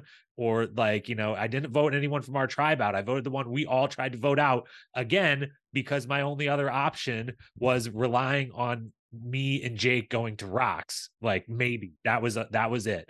Um, you know, and so there's no, I don't see how anyone could possibly be upset with her from who no. she, you know, Kendra, uh, Kellie, Bruce. I mean, Bruce will be for some reason. He'll be like, wait a minute, oh, we should have kept Kaleb now. What do you I doing? wanted to vote him out. Yeah. So they'll he'll he'll find a reason to be upset with her. But there was no it's not just the good gameplay. There was also just no other opt. Like that's the option for her. Yeah. There's a good option, or there's an option where you you it may you know you draw rocks i guess with a 33% chance to go home or a 33% chance that the a person actually from your tribe who actually was the one kind of starting to want to be on their own and away from the group uh goes home. So yeah there's there's no debate in my mind uh she did the only the only logical thing and Kaleb's gone, and that's a bummer. I'm glad we will get to see him flashing that smile at every from the jury at every tribal council. I'm glad we'll get to hear him talk one more time. Uh, can't wait to have him what question or questions he comes up with uh, with two weeks to prepare here what he wants to say in his monologue slash question at final tribal council so that's all great the last thing to touch on yeah you as you mentioned jake does do he immediately tells julie in the moment I think Julie knows uh, in the moment. Uh, yeah. It's pretty, you know, maybe she's like, I don't know, Katurah or Jake, but you don't have to say the words. Your face is already saying, Jake, clearly this didn't go the way you were hoping it went. Um, does it matter that he says something right then versus back at the beach? Does it, does it have, does that comment in any way impact anything for the better or worse for him? I'm not sure it uh. does. Uh, it's interesting that it happened because it's not something that regularly happens, but I yeah. ultimately don't know that it actually like moves the needle for him any tiny even bit positive or negative like now she hates him more or yeah. she's like wow he immediately apologized. Like i don't think it actually impacts it but it was noteworthy that he's quick to be like he thinks it behooves me to immediately be like clearly yeah, that was me i'm sorry we'll talk about it later. Yeah and i mean like in a it it doesn't yeah either way Katurah is going to be the one who's be like, I voted out Kaleb like when they get back to camp because she's going to need to um as far as that goes. Because i guess in jake's mind the narrative is katurah flipped on us voted out kaleb. But really katurah did what the entire tribe wanted to do last week and voted out kaleb. So i can see that like that conversation might happen between jake and julie. I don't know how much it'll change anything anyway. I can see I can see two things. I can either see Reba sort of picking up Katurah and having like her and Emily sort of ride with them and be a six person alliance. Yeah, they've got six out of the Um, ten now. Right. So I can see them do that and then just pick off the remaining Belo. Um, or I can see. They've got a I dominant kind- six out of ten, like because Yeah, they had the four that have been super close through separation and being brought back together. Emily Yeah. is now voted with two of them two times in a row and like been 100% honest and forthcoming twice in a row so like has really built um being a member of that with uh three of the four and she has not been with dee yet but she has been with Yeah. the other three for one of those votes and now katurah you know might not be as built in of a relationship with them but can say twice in a row i went with you guys and did kaleb and you Yeah. know one of those times it was against Belo's wishes, and the other time, while we all voted for it, Belo was the one thinking about not voting for it. So, yeah, Yeah. they've got a super strong six if they want to play it that way, and especially those four are definitely in the driver's seat of like we could play with these six, and we just got to keep a lookout for when Emily and Katurah realize the closer we get to six, like they're going to be out on with us four, but like Yeah. they've got they've got it in the driver's seat for sure. So Well, yeah, and I yeah. mean, like Katurah pulled a full Game of Thrones. I want him to know it was me. Like she again, that was the that's what makes it such a like an excellent move. Is Reba mm-hmm. hadn't from what we saw, Reba hadn't approached her to try to flip her or anything like that. She just pulled a like, this is what's best for my game, and we are now at the individual portion when my game has to be considered as well as my alliance. And I think when it first happened, I was like, I don't, I don't know how she moves forward from here because I was sort of in shock that it happened. But then after I kind of took like a second or two and thought about it, I was like, no, she actually has a couple of different ways that she can go with that. Because really, she can go back to Bello and be like, look, he wasn't going to stick with us. And I just happened to see it quicker and took the opportunity. Because really, that's the thing too. If you've got somebody like Kaleb, how hard is it going to be to have another opportunity to take Kaleb out? Definitively. Like, absolutely, you know that people aren't flipping on it. You know that this vote is going for Kaleb. All you have to do is put your vote on top of that pile because those three, they're not voting for Jake or Katurah. They are absolutely, unequivocally, 100% going for Kaleb. So you can get the player that everybody just unanimously tried and failed to get out last vote by putting your one vote. Yeah. And that's going to look kind of nice in a final tribal speech yeah, of being she gets like, to be the one that says she actually did it as much as Yeah. you know Kaleb received however many Yeah. uh, 15 votes across two tribals two nights in in the end. It was hers that ultimately mattered. So he goes home. She is maybe in a new alliance and we now head to handing out some awards to some potential new award winners Let's start with the quote of the episode. I've got a couple nominees to throw your way, and then you may rebut with any other nominees of your own. Uh, perfect. both of mine come from Drew during the during the challenge when he is up on the uh up on his pole and Kendra says, Drew, you look great. And he comes back with, I know I'm a model up here. And then uh when it's down to him versus Kellie for his team, he just yells out to Jeff as Jeff keeps yelling at them to do better and stuff. Um, doing his regular Jeff yelling at people thing. Yeah, Drew's just like, if I win, Jeff, you've got to help me come down from here. And I, I it's very simple, but I just found it very fun that Drew was like having some personality up on the uh up on the pole. And I think those were my oh, and then the other one is Kendra later on quoting her mom's uh, quote that her mom likes to say to her, you know what they say about assuming you make an ass out of you and me, which is a great quote, although it's supposed to be, you know, assume, you know, assuming it's like not a perfect quote, um, but obviously it makes sense what they're going for and it's wonderful and I like it. So those are my nominees. Do you have any to add to that? I do. So I had Drew's about um, Jeff helping him back down. Um, Emily's that almost got missed, but when Jeff said that they were going back to Lulu camp, she was just like, "Don't send me back there."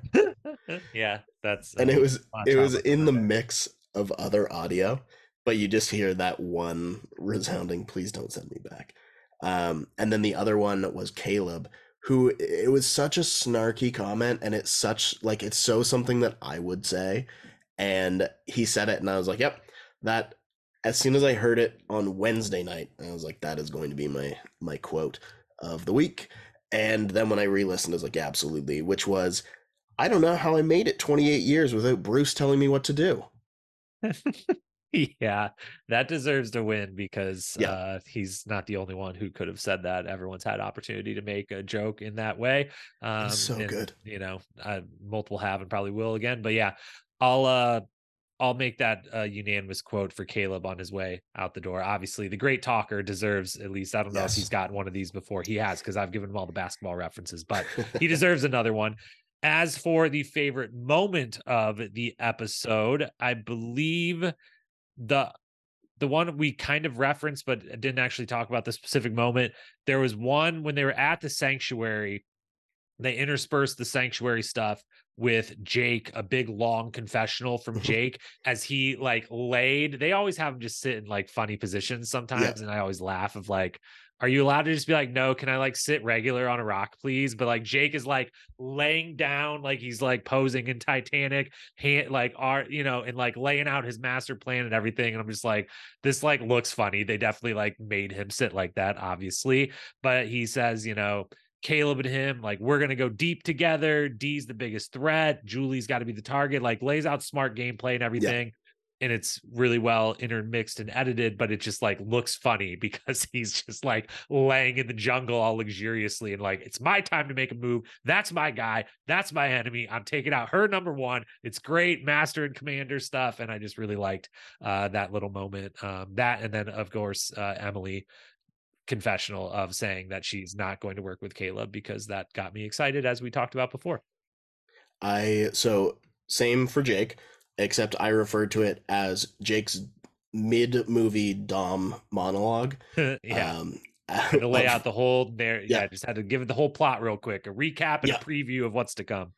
And then this may be the first time that I've ever seen the uh, Mandela effect happen in real time, where they all came back from tribal and then just started talking about how it was 12 votes that were cast for Kaleb and then it just became fact that there were 12 votes that were cast for Kaleb when in yeah. actuality there were 11 which is and, still the record but yes they yeah. were they were getting it they were they were correct like we saw something historic that's never happened but yeah they were a number off as far as what the record actually was but then they were adamant that that's what it was so it was kind of cool to see that in real time because I know you've got like Berenstein versus Berenstain Bears and everything else. So it's it was kind of the first real example that I've seen play out of seeing what actually happened and then immediately seeing how it was perceived as as something else. I mean, it was only a number off, but like it just became Kaleb negated 12 votes. And then Austin was completely in the clear. Like I thought that Emily was going to count those as it went through, realized there was only 11. I 100% put money on Emily being the one to be like, uh, somebody didn't vote. I think we'll find out that Emily Emily knows because I I agreed that there's no way Emily didn't count and knows that there was 11 of them. Um, but we just haven't found out yet. I refuse to believe she could go. She could say next episode uh, that she there was you know tell us that she believes there's 12 and i'd be like no you're lying you're lying right to all yeah. of our faces you know you counted you know everything emily you are the master of this season uh, which brings me mentioning Austin right to then we'll give the best moment to Jake because we both had him as a nominee, so that wins out. Best gameplay, we talked, you know, we both were in agreement. Katurah makes the right decision. Yeah. I'm not going to nominate it for best gameplay because I think it was it, you know, it was the right thing to do and the smart thing to do, but it was like the obvious thing to do necessarily. So good job. I would I'm glad that's what she did, but I'm not going to give it the award for like the smartest move ever because I felt it was mostly obvious and was mostly stunned that so many people seemed to think that it wasn't obvious and smart. Um, I know it's good fortune that it happens to him, but I think the best gameplay is just the fact that Austin gets away with this extra idol and no one knows. And yes, he didn't do anything. It was the luck of like everyone just saying everyone voted and oh my god, yep. unanimous 12 for 12. But the fact that he you know hides that or whatever and i just think uh you know he he might not have done a lot of work to deserve this award but i want to give him the award because i think that was the mo the best strategic thing that happened in the course of the episode. So i will give austin the honorable mention but for having the foresight as i mentioned before to not want kellie gone immediately because it will increase his threat level, whether or not he has anything to do with Kellie being taken out. Um, super smart and yep. good that he's thinking that far ahead. Um, however, my MVP will, or my best move will actually go to um, Katurah for that because so often we see people inadvertently sacrificing their own game for their alliance members without really seeing that far ahead. Um, but being able to see this is what's going on in every corner of the game. And yes, Kaleb is tight with me, and I trust Kaleb, and Kaleb trusts me. But Kaleb being in the game doesn't necessarily mean that that's best for my game right now. And so often we've seen like alliances of two or three just get taken out one after the other because they're in such lockstep that they I what's saying you can't see the forest for the trees. Mm-hmm. Um, so I'm I'm gonna give it to her for for best moment because it's nice to see somebody actually do it. Yeah. Okay. Well, we'll split on that one. Two awards are given out. Worst gameplay. I honestly didn't have anyone that like I thought did anything dumb. Uh maybe I give the worst gameplay to the producers for splitting them into two teams.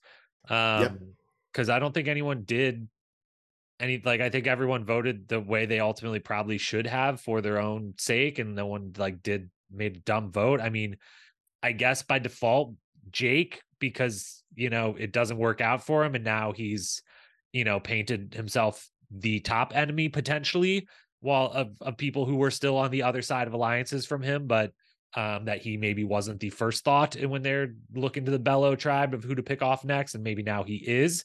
Um, so I guess him because his was the only thing that backfired, or the one you know his face did say it all at the end of the episode. He he clearly things didn't go the way he would have liked, and his, his game was hurt. So while I don't think he, it was stupid of him, I think just you know have people try to make moves and some of them don't work and that's that's the game uh, but i think by default because no one did anything that i would call like stupid or dumb uh, i think he lost the most uh, this episode certainly which i guess is is a way to give out this award. Yeah, um, I will echo producers for splitting them into yeah, two tribes again once merged. I will also give a very dishonorable mention to Jeff Probst for making yet another worst play, uh, for taking more shots at Adam Klein and not seeing how much of an asshole he looks after that. And I mean, there's not much more to say about that one. And other than that, I will say actually Bruce um, for just mishandling the conversation with Katurah, And I know that that was his intention was to yeah, throw mistrust.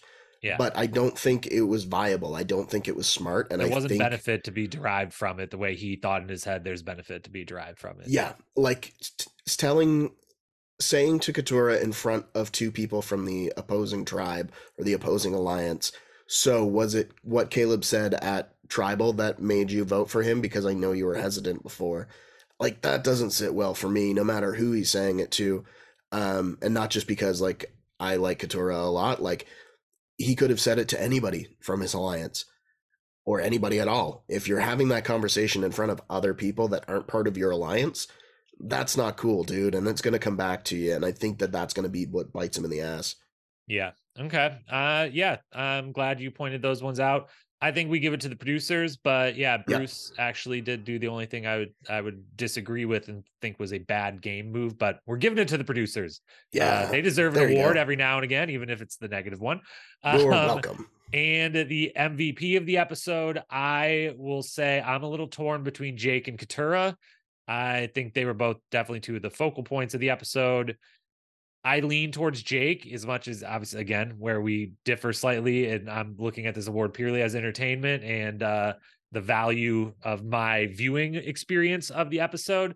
Obviously, things don't go Jake's way in the end. Um, and so, if you're factoring in more so of the game portion and who had the best day as far as their game is considered, um, if you lean that way, I'd almost go with Dee because she was also entertaining and had some spotlight in this episode and clearly advanced her game in a big way. So, I lean Jake. Uh, what say you?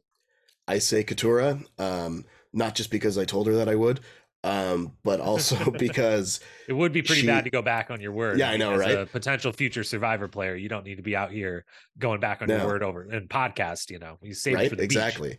Yeah. I told her she had best moment and she was my MVP, and like she, the confessionals throughout. It's kind of as much as we gave the producers the the worst move. It's also the progression of her confessionals from the start of the episode to the end of the episode told the entire story of her thinking she was tight with everybody and like at first she had that conversation with Kaleb immediately and was like look Bruce is really gunning for you like this is what we need to do to circumvent that to then being put in the same group with him and being like Kaleb and me are tight to then starting to put that distance between the two of them right up to maybe I'm going to vote with Reba tonight. I don't really know them that much. I haven't talked to them that much, but that might be what's best for my game. And to be able to to work that out and to go from the known to the unknown based on what's going to progress your game is a pretty bold fucking move. Um, so I'm going to give it to Katurah.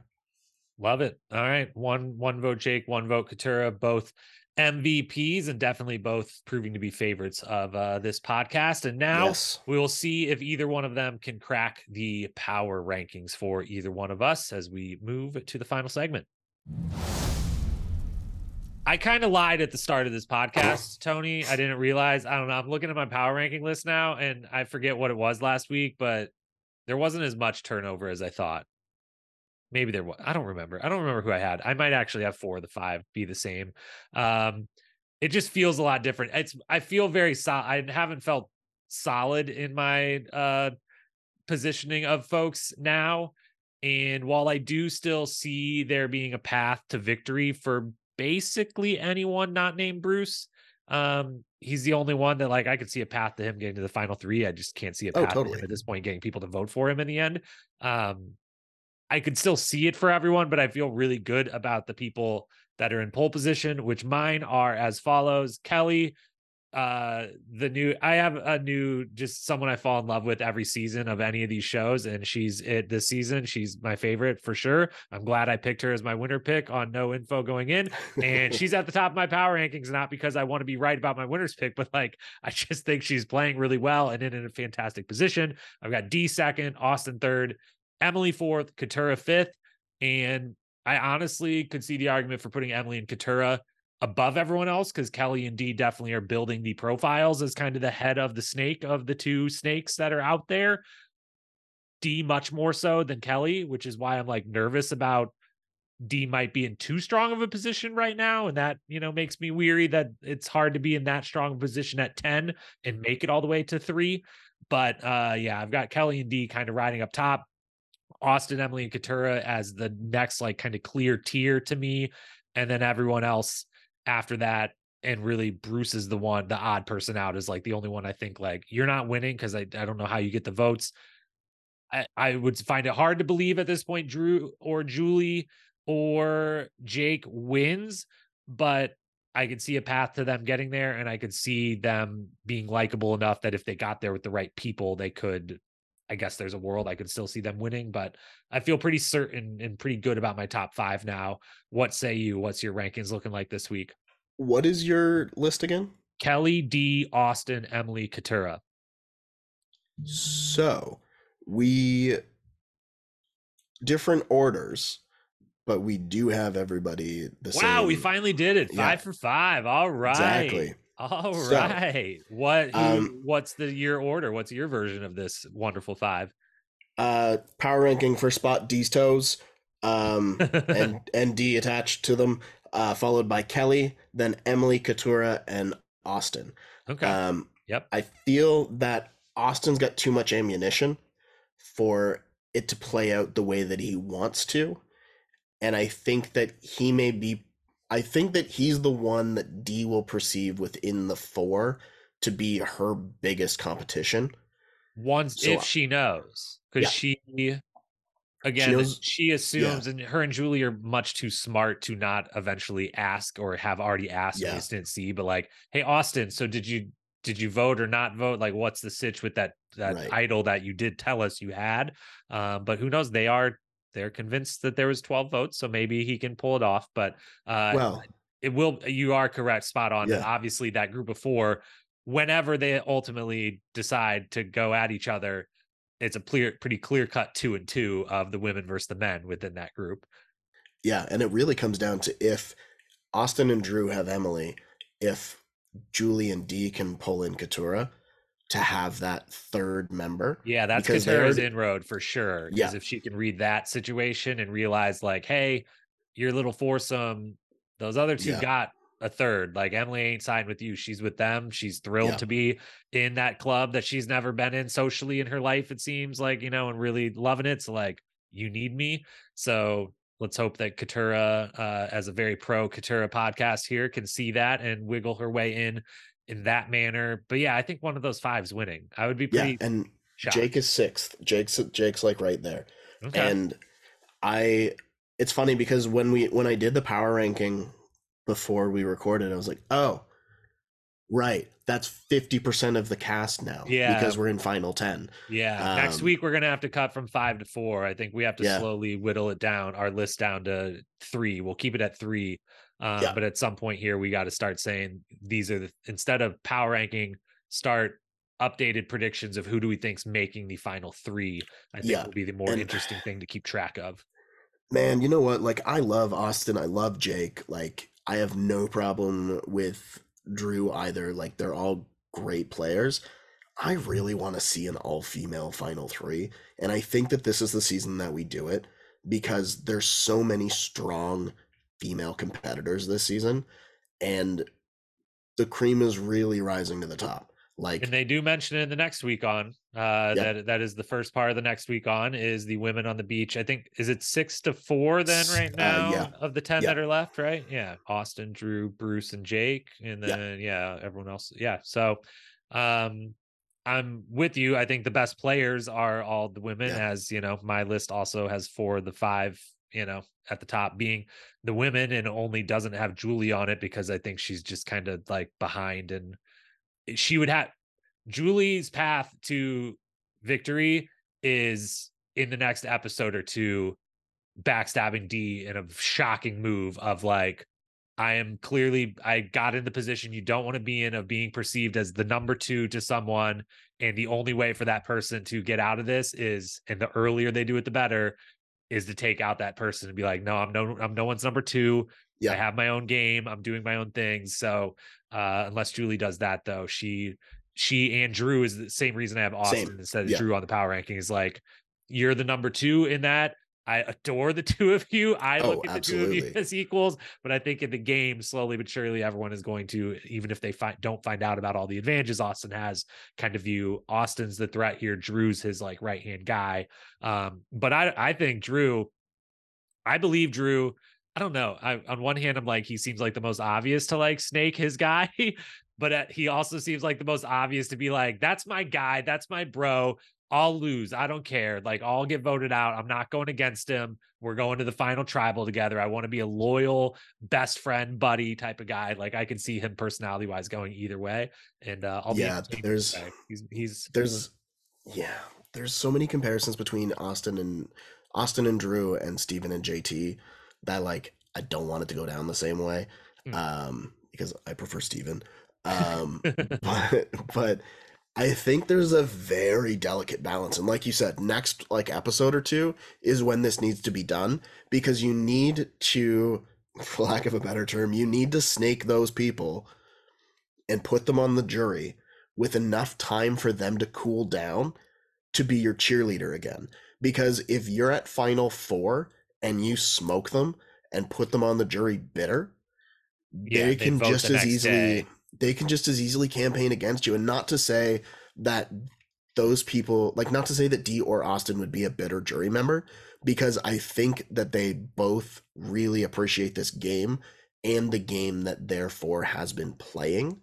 But I think that in both cases, if you don't give Dee or Austin enough time to cool down afterwards and to be able to step back from it, that you could have a situation where it's harder to bring them back around at final tribal while you're also trying to curry other votes. Yeah, for sure. I'm with you. And on that note, the final thing then is one wish, one prediction for next week's episode. We already alluded to the next week on shows us one of the you know brief little bits we get is the women saying like should we do a girls majority we get jake scrambling for an idol None of that matters though, because what really matters is they tell us that the survivor auction is back and they're doing an auction. So I'm guessing your wish and or prediction is uh, maybe around that. Um, mine, at least one of mine is, are you excited for the auction? And what's your wish? What's your prediction for episode number eight? Excited for the auction. Glad it's back. Understand why it hasn't been brought back because what everybody was doing was they were just sitting on their money until the advantage came. So my hope is that all of the auction items are covered and the advantages are spread out so that there's more than one advantage and that there could be an advantage. The first item should be an advantage. Yeah. Something yeah. to just like take it out of the running and then have the rest of it be what it is. Because if everybody goes in for it, and they have to draw rocks or whatever they do. They love rocks, so I'm sure that they will. And then go from there, fine. But like I liked I always liked the ones where it was like here's a covered thing. This is what you won. I have not taken the lid off of it yet. Do you want this one or do you want this one that is also covered? And then do you want to see what you lost? And that could be like you just lost an advantage because they're peppered all through it. But I hope that I know that they have because otherwise they wouldn't have brought it back. But I hope that they found a way to circumvent the everybody sits on it and then yeah just throws it all in on the advantage. Um, Austin won't because he wants a sandwich. So Austin will get his sandwich. That is my prediction. Um, my other quasi hope is that um, I hope that Katurah is able to solidify herself with Julie and Dee or something else that makes her safe again. Um, I don't see there being a lot of fallout, but I just want her to have a firm standing in the game. Yeah. My wish actually, I have two wishes. I have a wish and then I have a prediction that comes with a kind of wish attached to it. My biggest wish is that Emily takes something really meaningful from another person in the auction and doesn't realize how mad they are or how meaningful it was to them like is just like doing her i'm calculating this is what i want or whatever yeah. and uh, doesn't realize what's you know why someone's so upset. Uh sorry for anyone who can hear my dog barking my puppy recently in the last week has learned how to use his voice and now he barks every night because he thinks someone's coming to the door um or he might think he's now sticking his little nose in the cat door. So that's happening. But uh, so that's my number one wish. I hope at Villain Emily is is present at the auction because it's a ripe place for some villainy to take place. My yes. prediction is that Bruce will go home, mm-hmm. and mm-hmm. I just think everyone has had enough, and I think I don't see him winning at a, an immunity challenge, and so I think I think he's going to go home. But I don't think you know lines are going to necessarily be drawn quite yet. I think it's going to turn into a pretty unanimous thing. And my wish that comes on top of that is because if Bruce goes home next, while I feel bad because I love the guy, I would I I hate the idea of like the live feeds and Big Brother. It's just too much for me. The reason I've never watched Big Brothers because like yeah. I can't do three episodes, I can't do live feeds, I can't do all of that. Same. I would want a live feed of Ponderosa if Kaleb, if the first person that walks in is Bruce and Kaleb's like, you've got to be fucking kidding me. This guy, I have to hang out this guy solo for a couple days. He's gonna act like my dad. He's gonna like want to go teach me how to. He's gonna make me work on the beach or something. like, I just, I yeah. So I think that would be kind of funny. Um, yes. and I just think he's. I don't think the the war, the big moves in war that's going to take place will take place yet. I think everyone will get on the same page and uh, we'll be like, you know what, we all kind of we've all kind of had this feeling more other than Katurah will be like, finally, finally. Oh my God. It's like water in the desert. Finally. Yes, please. All here. I, I found an advantage. You have it. I won this at the auction. You have it. Please just vote for him. Get him out of there. And uh, we can all rejoice. And Katurah will win. G- G- versus Bruce will go down as Katurah with the victory. What what if they have like I know we have beware advantages, right? Like in the game I'm expecting at least one beware or like negative. Yeah, beware auction. auction. item of like somebody's losing their vote at the auction. Yeah, like I promise you, this is the best thing we're offering anyone. Yeah, there's there's gonna there's an extra layer to it. Bid on it. You don't know what that layer is, but basically like the beware auction item. Yeah, yeah, I think that'd be interesting. Man, can you imagine if like they think they're they've getting covered item, they think they're getting a steak or something like that, and they take the clothes you off. have to have this beware advantage. you have to learn even, this song and dance and do it in front of everyone without them noticing, and then Jeff will hand you an idol in front of them. Yeah, or they just say like you take it off, and it just says you've lost your vote at tribal in yeah, front of everyone. That's I can see that happening. I would rather them being like, "Here's a thing you have to read in private later."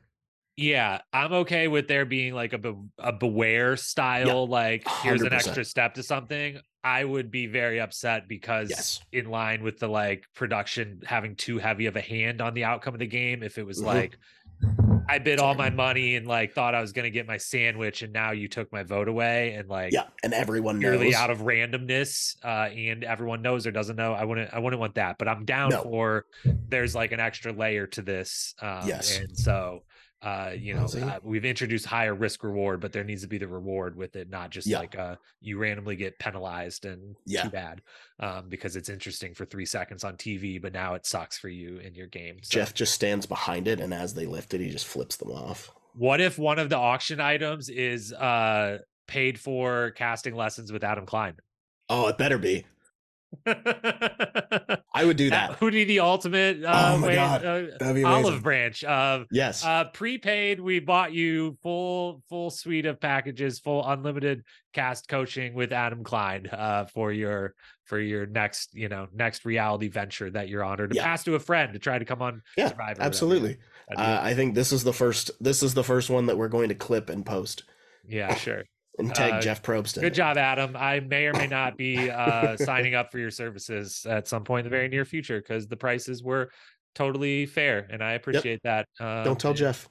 So yeah, yeah, don't don't tell. Yeah, I actually, if and when maybe I do sign up for his services, I will make it clear to him. I appreciate you. I think Jeff's being mean, but I don't I want no one to know we work together because it seems yeah. like there's a chance the guy clearly is a little upset about it. So I don't think it's a good thing for anyone to know, but I do want your help. It seems yeah. to be a thing. Yeah. Jeff's okay. got some feelings. Yeah. So that's that. Those are all our feelings. Survivor 45, episode seven. We'll be back next week, as always, sometime between Thursday and Tuesday. And next week is not holiday for me. So yeah, we'll for sure be back next week. The week after, maybe a little tricky. We'll we'll find a way. We'll figure it out. We'll be here, but uh, and it won't even be tricky. It will still be between Thursday and Tuesday. It's a big, it's a big wide range for a reason. So sure is. With that, thanks everyone for listening. Subscribe, follow if you're still here somehow listening an hour and a half later. We appreciate you. We love you, and we will talk to you next week.